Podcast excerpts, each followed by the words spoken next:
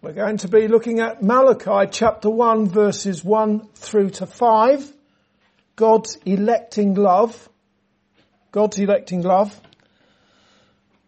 We start this evening uh, a new series looking at this book of Malachi, the last book in the Old Testament. Malachi, it means messenger. My messenger actually. Malachi means my messenger. As such, Malachi may refer to the name of the person whose oracles from God are recorded in this book, or else it may simply be a description of him, that he was a messenger of God. Okay, so it may be his name or just a description of him, or both. Nothing more can be said about Malachi. The word Malachi only appears once in the Bible, here in the very first verse of the book, and no other information is given about him. Let's now look at the first five verses of the book of Malachi. The burden of the word of the Lord to Israel by Malachi. I have loved you, saith the Lord. Yet ye say, wherein hast thou loved us? Was not Esau Jacob's brother, saith the Lord? Yet I loved Jacob, and I hated Esau, and laid his mountains and his heritage waste for the dragons of the wilderness.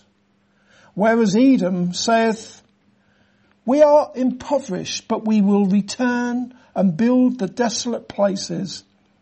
Thus saith the Lord of hosts, they shall build, but I will throw down and they shall call them the border of wickedness and the people against whom the Lord have indignation forever. And your eyes shall see and ye shall say, the Lord will be magnified from the border of Israel.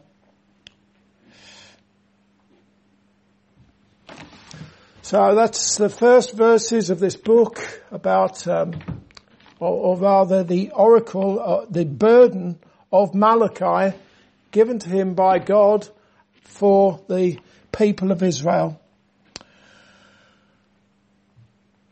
Although we can't say anything in particular about the, the man, about Malachi, what can be said of his ministry is that he prophesied during the Persian rule. And he did so after the temple had been uh, rebuilt and the worship of God had been restored in it. That much we can say. However, as we shall see in the weeks to come, despite, despite the place of worship being re-established, both the priests and the people had become very corrupt in their worship. Two themes predominate in Malachi. In chapters 1 and 2, we can see the sin and the apostasy of Israel. And then in chapters three and four, notice is given of coming judgment upon the Israelites, upon the faithless Israelites with blessings for all who repent. God chose Israel from among all the other nations to be his special people because of his love for them. It was a love that was completely unmerited. They did nothing to earn God's love. They were certainly no better than anyone else. As God said to Israel in Deuteronomy chapter 7 verse 7 and 8, I read it a few minutes ago. The Lord did not set his love on you nor choose you because you were more in number than any other people for you were the least of all peoples, but because the Lord loves you, and because he would keep the oath which he swore to your fathers, the Lord has brought you out with a mighty hand and redeemed you from the house of bondage, from the hand of Pharaoh, king of Egypt. God's favour was upon Israel, the nation of Israel, because he loved them. It's as simple as that. The oracle or the prophecy that Malachi received from God and that he carried to Israel as a burden starts with a reminder of that great love and favour of God towards the nation. And since it was a covenantal love, God goes by his name, his covenantal name, Lord, with capital letters, Lord or Jehovah. First of all, through his messenger, the Lord said to Israel, I have loved you. We see that there in verse 2. I have loved you. It's not just past tense, by the way. God isn't, the Lord God is not just saying, I used to love you, I have loved you, I do love you, I will love you. And in response, Israel said, wherein have you loved us? Or how have you loved us? Straight away from that response, perhaps you can see just how ungrateful and how rebellious the Jews were. What an, what a thing to say to the Lord their God. How have you loved us?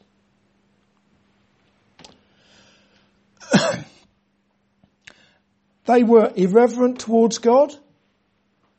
Clearly they did not fear him. In fact, the history of Israel is one of continuous rebellion against God who loved them.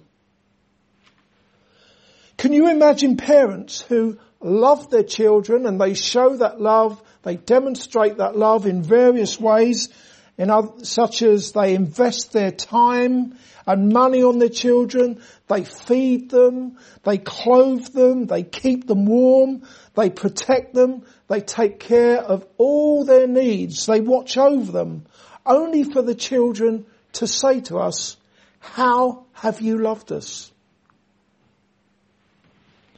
coming back to Israel, instead of consuming that nation in his wrath, when they said, how have you loved us? The Lord graciously answered them by saying, was not Esau Jacob's brother? Yet I loved Jacob and I hated Esau. Jacob and Esau, they were twin brothers. They had one and the same father and mother Isaac and Rebekah, and they were equally descended from Abraham. Even so, the Lord loved Jacob, from whom Israel were descended. And as can be seen in verse 3, the Lord hated Esau. As can also be seen in verses 2 and 3, the Lord not only hated Esau, he laid his mountains and heritage waste for the dragons of the wilderness, whereas he abundantly blessed Israel. For example, Israel as a nation was chosen and it was adopted by God as a nation. When Israel was in slavery in Egypt, the Lord instructed Moses to say to Pharaoh, Thus says the Lord, Israel is my son, my firstborn. God demonstrated his love for the ancient Israelites when he delivered them out of slavery in Egypt and gave them a land flowing with milk and honey. The Lord manifested his presence with Israel on many occasions. For example, it is written in 2 Chronicles chapter 7 verses 1 through to 3. When Solomon had finished praying, fire came down from heaven and consumed the burnt offering and the sacrifices. And the glory of the Lord filled the temple. And the priests could not enter the house of the Lord because the glory of the Lord had filled the Lord's house. When all the children of Israel saw how the fire came down and the glory of the Lord on the temple, they bowed their faces to the ground on the pavement and worshipped and praised the Lord saying, for he is good, for his mercy endures forever. Well, yeah, they said that then, at that particular time. It didn't stop them saying, how have you loved us? When the Lord declared to them his love for them. As for the various covenants that God has made with mankind throughout history. Ultimately, there is one overarching, overarching covenant of grace. But that one covenant has been revealed more fully through time with various other covenants that God has made with people. And we have received those covenants through Israel. God made various covenants with Israel and they all come under the umbrella of that one overarching covenant of grace. Which you, if you are a Christian, you come, you, you are under a covenant of grace with God.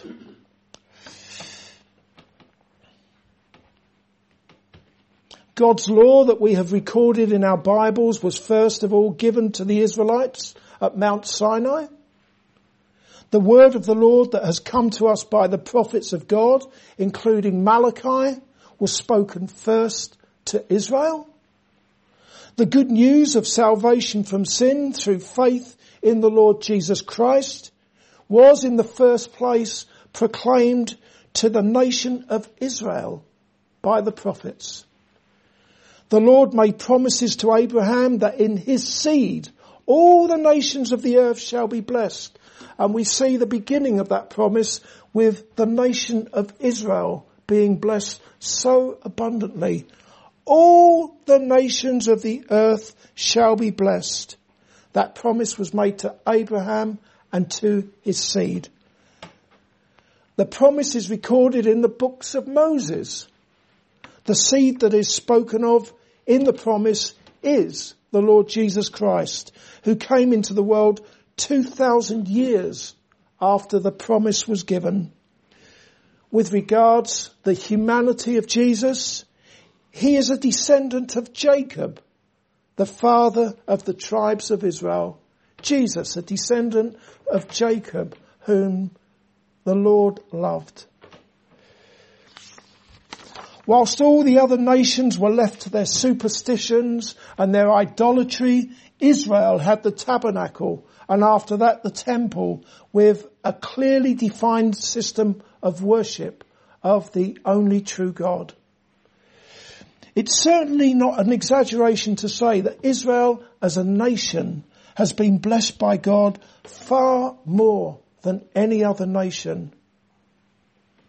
Even so, the ingratitude and the rebellion against the Lord can be seen in these verses and it continued to the extent that when the promised seed, the Lord Jesus Christ, came into the world, it is written in John chapter 1 and verse 12, he came unto his own, to Israel, and his own received him not. About 33 years later, the Lord Jesus Christ was nailed to a wooden cross and lifted up to die between two thieves. The blame was laid squarely on the shoulders of Israel.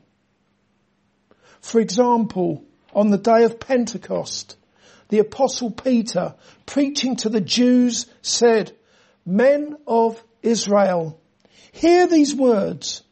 Jesus of Nazareth, a man attested by God to you by miracles, wonders and signs which God did through him in your midst, as you yourselves also know, him being delivered by the determined purpose and foreknowledge of God, you have taken by lawless hands and have crucified and have put to death. That was the apostle Peter speaking as he was moved by the Holy Spirit. And then there was Stephen who was stoned to death as a result of what he preached to the Jews. He said, you stiff-necked and uncircumcised in heart and ears, you always resist the Holy Spirit. As your fathers did, so do you. Which of the prophets did your fathers not persecute? And they killed those who foretold the coming of the just one, the just one being Jesus, of whom you now have become the betrayers and murderers. The words of Stephen, the martyr. Coming back to the promise that the Lord made to Abraham, that in his seed all the nations of the earth will be blessed, without a shadow of a doubt. No nation has received greater blessings from God than Israel, and for their part, they threw it all back in God's face. We see it here, just in these verses. The Lord says in verse 2, I have loved you. Yet ye say, wherein hast thou loved us? Was not Esau Jacob's brother, saith the Lord? Yet I loved Jacob. And I hated Esau and laid his mountains and his heritage waste for the dragons of the wilderness. Wherein hast thou loved us? Israel said. But it's not just Israel, is it? What about other nations? For example, many years ago, my pastor, he said of Britain that no other nation has been blessed so much by God other than Israel. When you think of the blessings that Britain has received, and not just Great Britain, the United Kingdom, the British Isles, the blessings that have been received, that have been poured out upon Britain. I think he was right. When you think about it, Britain has probably enjoyed far more temporal and gospel blessings from God than the rest of the world apart from Israel. Even now, there are still some parts of the world that are unreached by the gospel. We've had the gospel for so many years.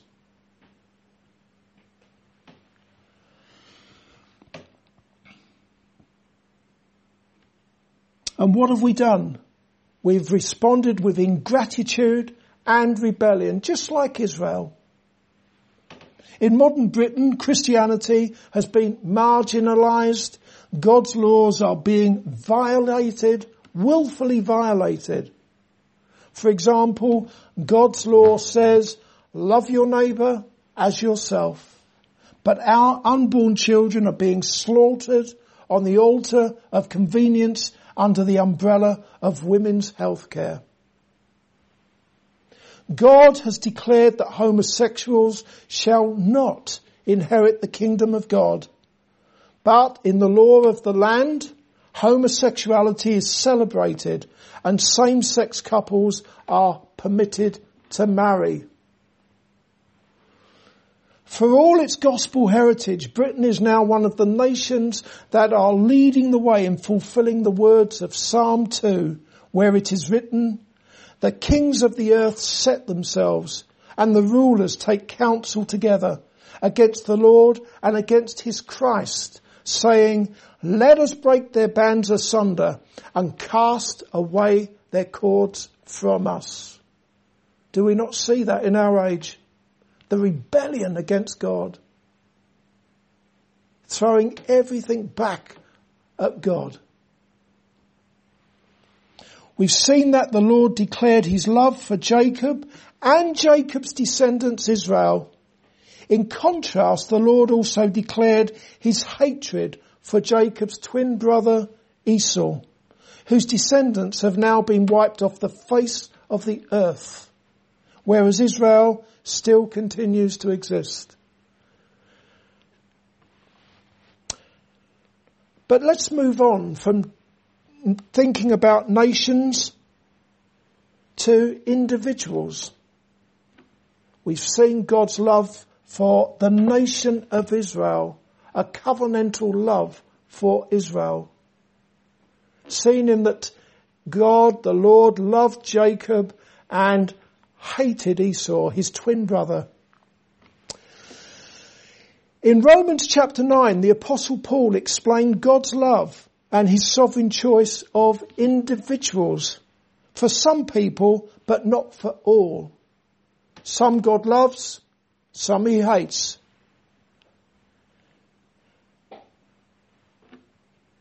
His choice of individuals for salvation and everlasting life regardless of whether they happen to be Jews or Gentiles. In Romans chapter 9 verses 13 through to 16, Paul said, As it is written, Jacob I have loved, but Esau I have hated. Sounds familiar, doesn't it? What shall we say then? Is there unrighteousness with God? Certainly not. For he says to Moses, I will have mercy on whomever I will have mercy, and I will have compassion on whomever I will have compassion. So then, it is not of him who wills, nor of him who runs, but of God who shows mercy. In other words, we can't stamp our feet, we can't wave our fists at God, we can't shout, it's not fair. You can't love one and hate the other. God demonstrated his love for some and not others in that he loved Jacob and he hated Esau. God chose Israel from among the nations. He set his love upon them, although they were thoroughly undeserving, just like all the other nations. No better, no worse. Likewise, when it comes to salvation from sin, receiving everlasting life, being an heir of God, a joint heir with Christ, it's all about God's sovereign choice and Him setting His love upon some and not others. It's all about God having compassion on whomever he will have compassion. As uh, the apostle Paul went on to say in Romans chapter 9, uh, doth, doth not God have the, the right or the power to make of the same lump of clay some vessels for honour and other vessels for dishonour? We all come from the same lump of clay and yet God chooses some to be made into vessels of honour and others dishonour. Some people he saves uh, and others he reprobates. That's God's choice. What all that means for you is that if you are a Christian, you are someone whom God has loved with an everlasting love. An everlasting love. Before you were born, God loved you. Just like Jacob and Esau, before they were even born, before they'd done anything good or bad, God had set his love upon Jacob, but not Esau. And so it is with you, dear Christian. God has loved you with an everlasting love. Not for anything that you've done, but because God has loved you and it's as simple as that. He chose you before the foundation of the world to be holy and without blame before Him in love. Then in God's time, He drew you with loving kindness to His Son, the Lord Jesus Christ, and you received Jesus as your Saviour from sin.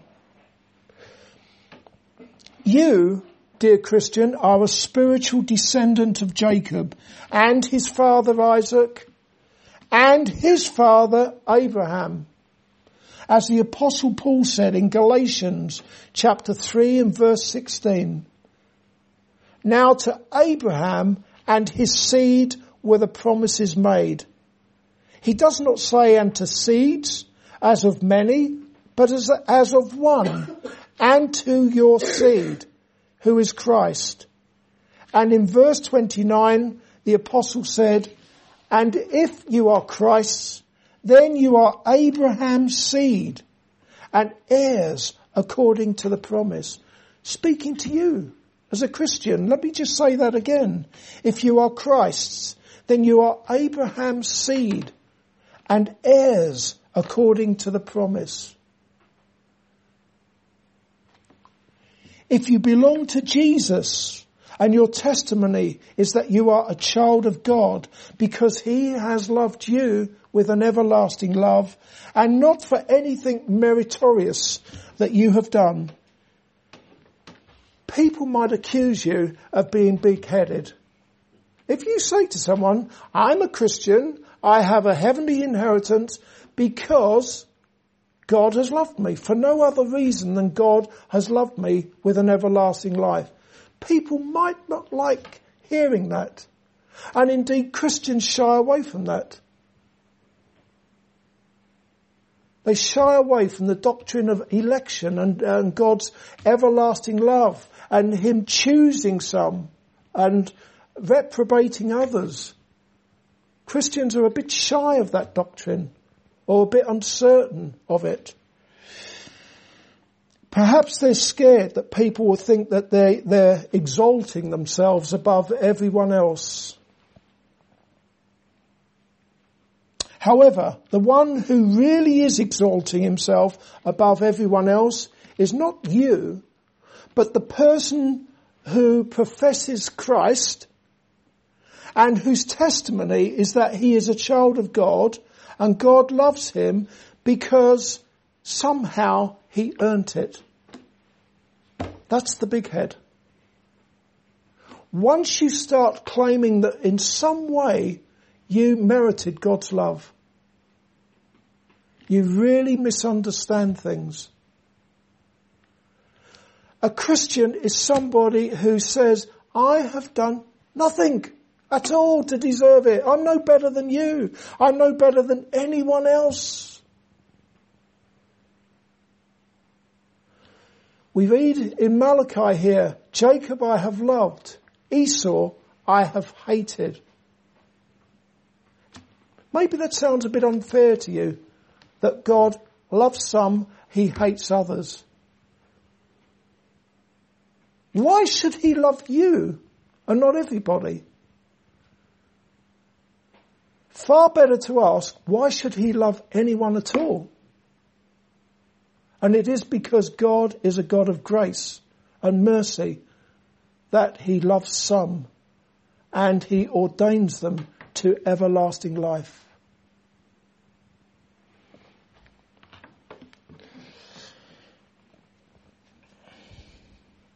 It may well be asked, how can it be fair?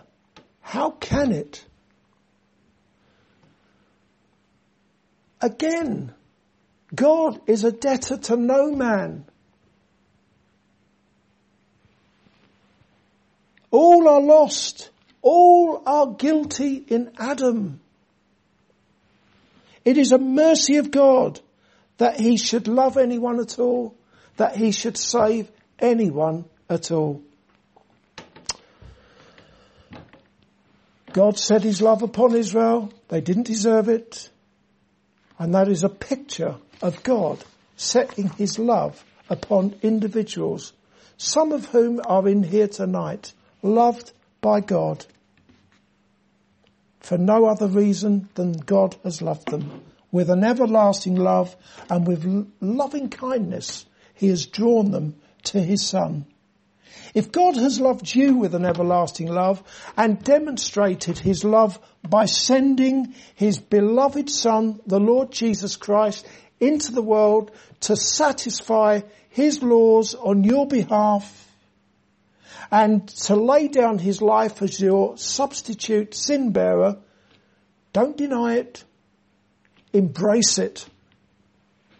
Don't be like Israel of old either with their ingratitude. Rather praise God for his love and his mercy towards you. Rejoice in it and be forever humbled by it. Amen.